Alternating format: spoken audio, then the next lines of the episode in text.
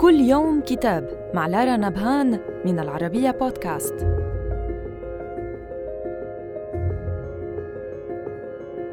كتابنا اليوم بعنوان A Farewell to Gabo and Mercedes أو وداع جابو ومرسيدس من تأليف رودريغو ماركيز ابن الروائي والصحفي الكولومبي الشهير جابرييل غارسيا ماركيز.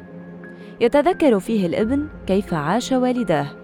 ورغم الشهرة الواسعة التي كان يتمتع بها ماركيز والصداقات الكثيرة التي ربطته بمشاهير السياسة والأدب والفنون كانت العائلة تحرص دائما على عدم الكشف عن خصوصياتها.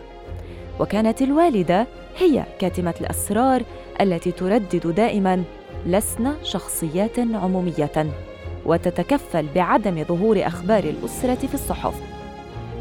ومن الأسرار التي يكشفها رودريغو في كتابه أن والده عاش في سنواته الأخيرة حالة شبيهة بالتي نقلها الممثل المعروف أنثوني هوبكنز في فيلمه الأخير الأب حيث يقوم بدور رجل كهل متوتر ومتلهف لأنه بدأ يفقد ذاكرته ويشعر بالضياع بين أفراد عائلته التي لم يعد يتعرف على أفرادها. أما الفصل الأخير من الكتاب يخصصه رودريغو لوالدته مرسيدس التي يطلق عليها جابا لأنها كانت الزوجة والأم وربة المنزل والتي أدارت النجاح الباهر الذي حققه الوالد رغم أن دراستها توقفت عند المرحلة الثانوية. وإلى اللقاء مع كتاب جديد.